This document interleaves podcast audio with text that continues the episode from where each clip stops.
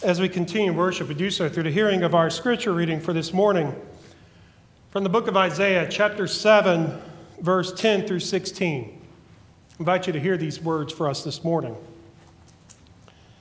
Later, the Lord sent this message to King Ahaz Ask the Lord your God for a sign of confirmation. Ahaz, make it as difficult as you want, as high as heaven or as deep as the place of the dead. But the king refused.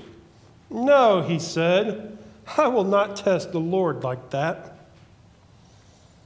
Then Isaiah said, Listen well, you royal family of David. Isn't it enough to exhaust human patience? Must you exalt the patience of my God as well? All right, then. The Lord Himself will give you the sign. Look, the virgin will conceive a child. She will give birth to a son and will call him Emmanuel, which means God is with us. By the time this child is old enough to choose what is right and reject what is wrong, he will be eating yogurt and honey. For before that child is that old, the lands of the two kings you fear so much will both be deserted. It's the word of God for us, the people of God. Thanks be to God. Will you pray with me? Most holy and gracious God, Father, Lord, we give you thanks for this day. We give you thanks for this time of worship and for this time to be in your presence. And Lord, as we enter into this time of deep devotion, we ask you to open our hearts and our minds and our ears so that we may be attentive to your word speaking to us. Turn out the distraction of our day and our lives so that we may hear what you have for us. Lord, may I become less so that you may be more.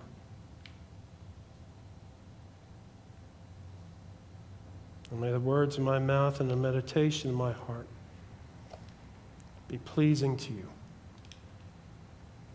our rock and our Redeemer. Amen.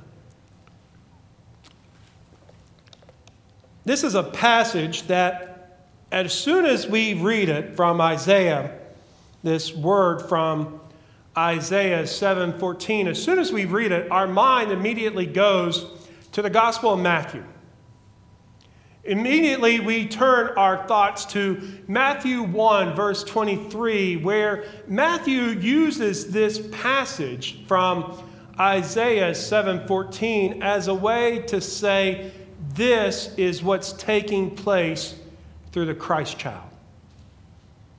In Matthew chapter 1, Matthew uses the story of Joseph and his interaction with this news that Mary is pregnant, this shocking news because they were just engaged at the time. They hadn't even had sexual relations yet. And yet, lo and behold, here's Mary saying, Joseph, I'm pregnant. Joseph eventually believes the news and agrees to keep with the wedding plans and takes Mary and the baby and cares for them. But yet at Matthew 123, we get this word to us. Look, the virgin will conceive and give birth to a child known as Emmanuel. For Matthew to say, this is what's taking place. This baby is God with us, and God has come with us. In fact, that idea of God with us serves as a bookend, if you will, to the entire book of Matthew.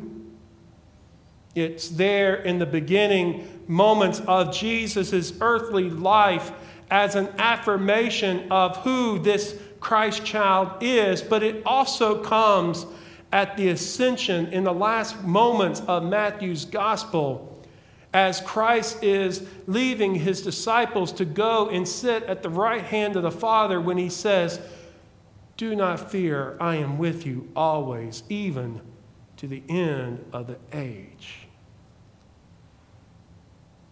God is with us. Seen in Isaiah 7:14 and Matthew 1:23 and because of that when we come across this word from Isaiah, our minds do not immediately go to asking, what does this say then and what might it say to us now? We just immediately go and say, ah, this is what Matthew is talking about, and move on. And yet, there's something for us here as we discern what it means for us to live as Advent people. There's something for us to think about and contemplate on as we reflect what it means to live as people of the promise, awaiting for Christ to come again. You see, this word from Isaiah comes as King Ahaz is thinking about how to protect his legacy and the people of Judah. You see, Judah was being threatened by different groups Israel and Damascus to the north, and Assyria soon after. At this point, the kingdom of David had been divided to Israel in the north, surrounded by Samaria and Judah, defined by Jerusalem. They had become rivals and enemies, so to speak. They were no longer deep in connection with each other, they had torn apart from one another. And King Ahaz is worried. Now, he's worried for himself. You see, this guy was a wicked king. He had no desire to, to follow God, he had no desire to follow any of the law of God or the desires of God. His focus was really on himself. And so when he felt this pressure coming, he knew that he was in trouble. You see, Damascus and Israel had joined together to form an alliance in order to topple the Assyrian threat. And they wanted to get Judah on their side. But King Ahaz was not wanting to be a part of that. And so they were wanting to come in and overrun Judah with the hope that maybe then they could put in their own ruler who would then join their alliance to defeat the Assyrians. King Ahaz had other plans. In fact, he had already started to put his plans into place. He had started to form an alliance with his own enemy, the Assyrians. Going with that old mindset the enemy of my enemy is my friend. So he decided to join in into where the Assyrians would become his protector. They, he would be, they would become his source of strength. It would be their source of salvation. He'd already agreed to this in his mind and was already starting to put these plans into place when Isaiah had come to him with a word from God to say, Stop. Stop. And when Ahaz still hadn't decided to stop, he then says something else to him. I'll give you a sign, any sign that you want. A word that comes to from Isaiah from God to Ahaz. I'll give you whatever sign you want. As deep as hell or as high as heaven, whatever sign you want, I'll give it to you to show that I am with you. To show that I'm with you and I'm here. King Ahaz could ask for any sign that would have shown God's presence. And yet his response was, No, it's not for me to test God. That sounds like pious language, right? It sounds like maybe Ahaz is coming to his senses and coming to faith until you realize that even Gideon himself asked for a sign from God to show that he was following in God's footsteps. So, what's Ahaz doing here? Is he being pious? Is he being hopeful in the midst of fear? Or perhaps he is allowing his fear to manifest itself in religiosity. Ahaz had no desire to follow in God's footsteps. He had already put to mind his plan. But yet his fear was living out in that moment in a lack of trust to God. Fear in our lives is not necessarily that fear of holy reverence. That fear sometimes in our lives is we're faced with something that makes us uncomfortable and we don't know what to do. That fear of life coming at us at about 200 miles per hour and nothing seems right, nothing seems normal, and it makes us uneasy and uncomfortable. Fear is that natural human response when we're challenged or when we're upended or when we feel like something is not comfortable. But how do we respond to fear? Some of us may run away from it. Say, I'll, I'll see you later. We have that fear of flight mentality. Instead of facing those troubles, instead of facing those problems, we'll say, I'll see you. I'm going to the beach. That's how I feel with the snow right now. I'm going to the beach. Need Tim, or we're going to join together. We're going to build a church down in Florida somewhere, and we're just going to call it a week. But sometimes our fear manifests itself in religiosity. And what I mean by that is, is that it becomes uh, this, our religion and our faith becomes a self protection mechanism to where we never let anyone in to see who we truly are. And we project a sense of strong faith and we project this sense of strongness in the Lord. Oh, and really, when deep inside of us, we're dealing with doubts, we're dealing with uneasiness, we're dealing with our own stresses. And it becomes a mask that we wear to hide to, from others who we truly are. And what happens then is everyone looks at us and they just think, oh, that's a great Christian. Oh, that look how much they pray. Look how much they're they're always here. Look how much they always wear a smile on their face when deep inside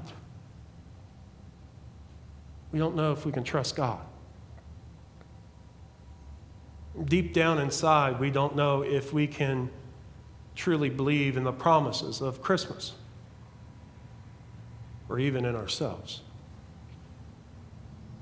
will project to others in our sense of fear that which we want to believe in ourselves.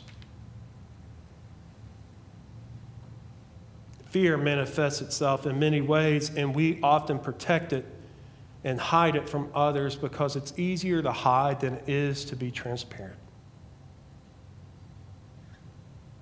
Ahaz here was hiding in his fear fear that if he trusted God, that he would just be overran because Assyrian he could trust was a stronger military. These, if he trusted them, he would be fine. I don't know if I can trust God. And Isaiah calls him out on it. He says, You're not really that strong in your faith. You really are doubting God. But here's the thing God still loves you.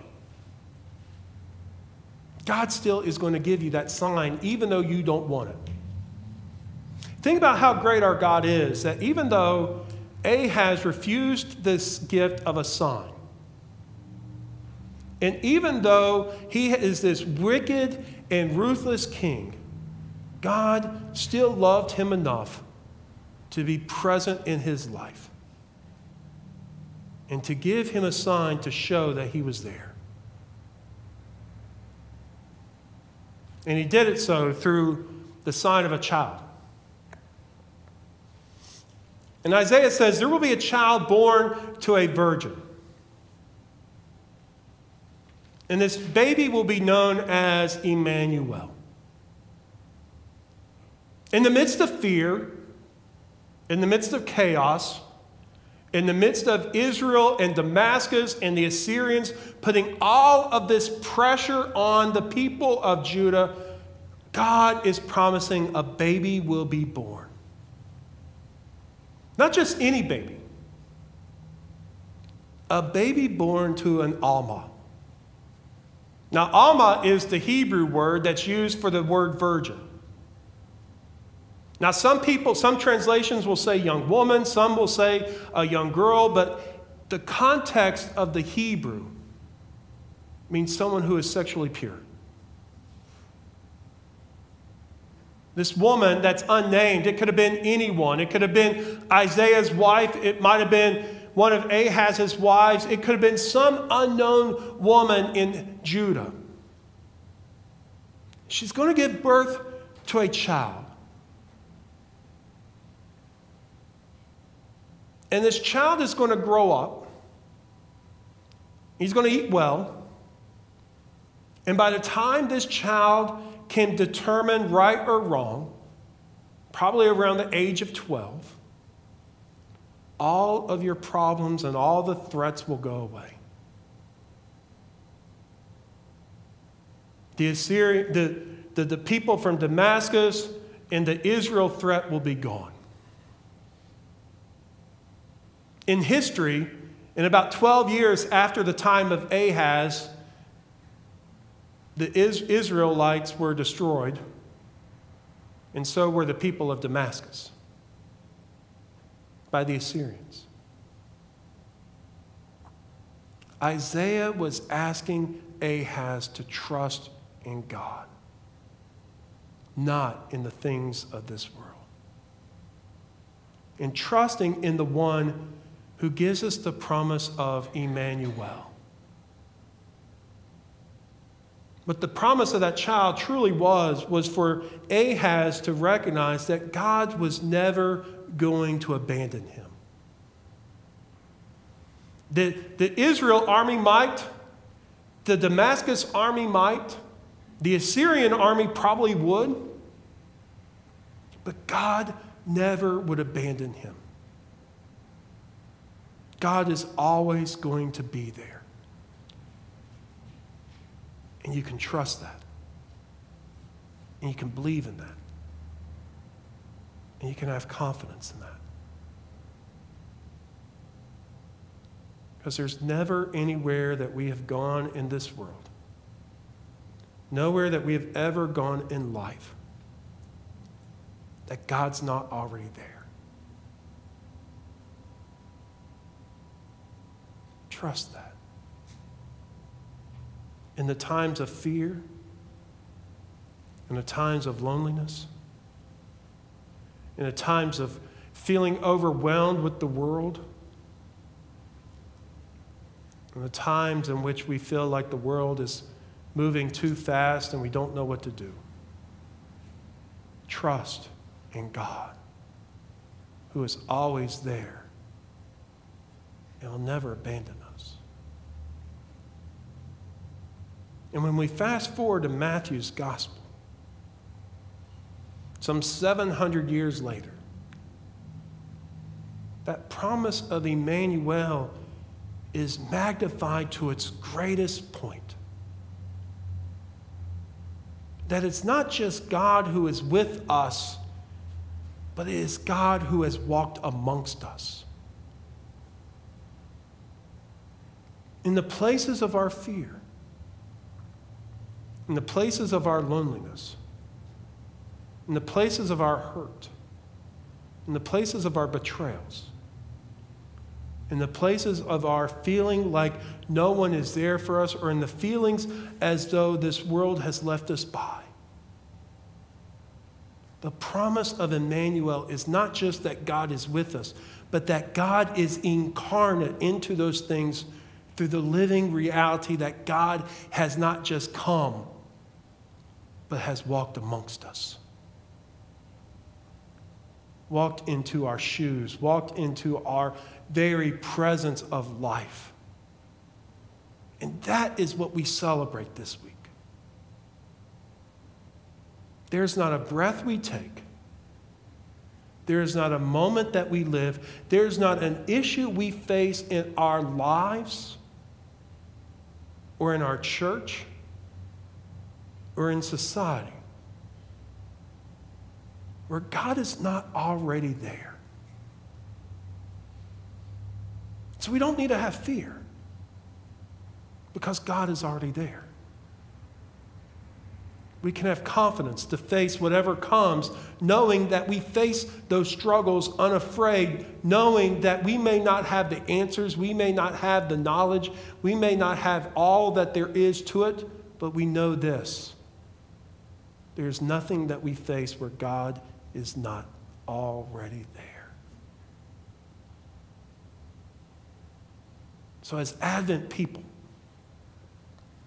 People who are not just preparing our hearts for the cookies and for the pumpkin pies and the turkey and the ham and the peppermint bark.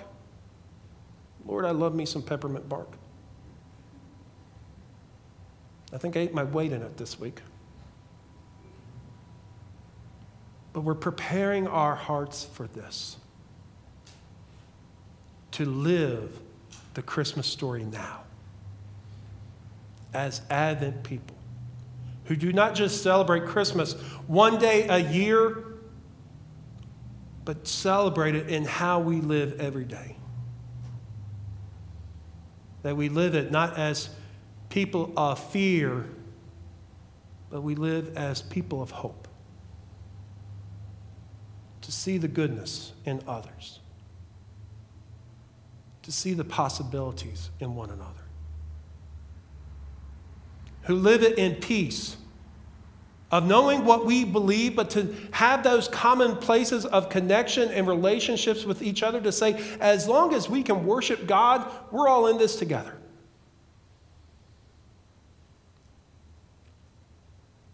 To have that peace in our hearts that knows that God loves me and loves you too.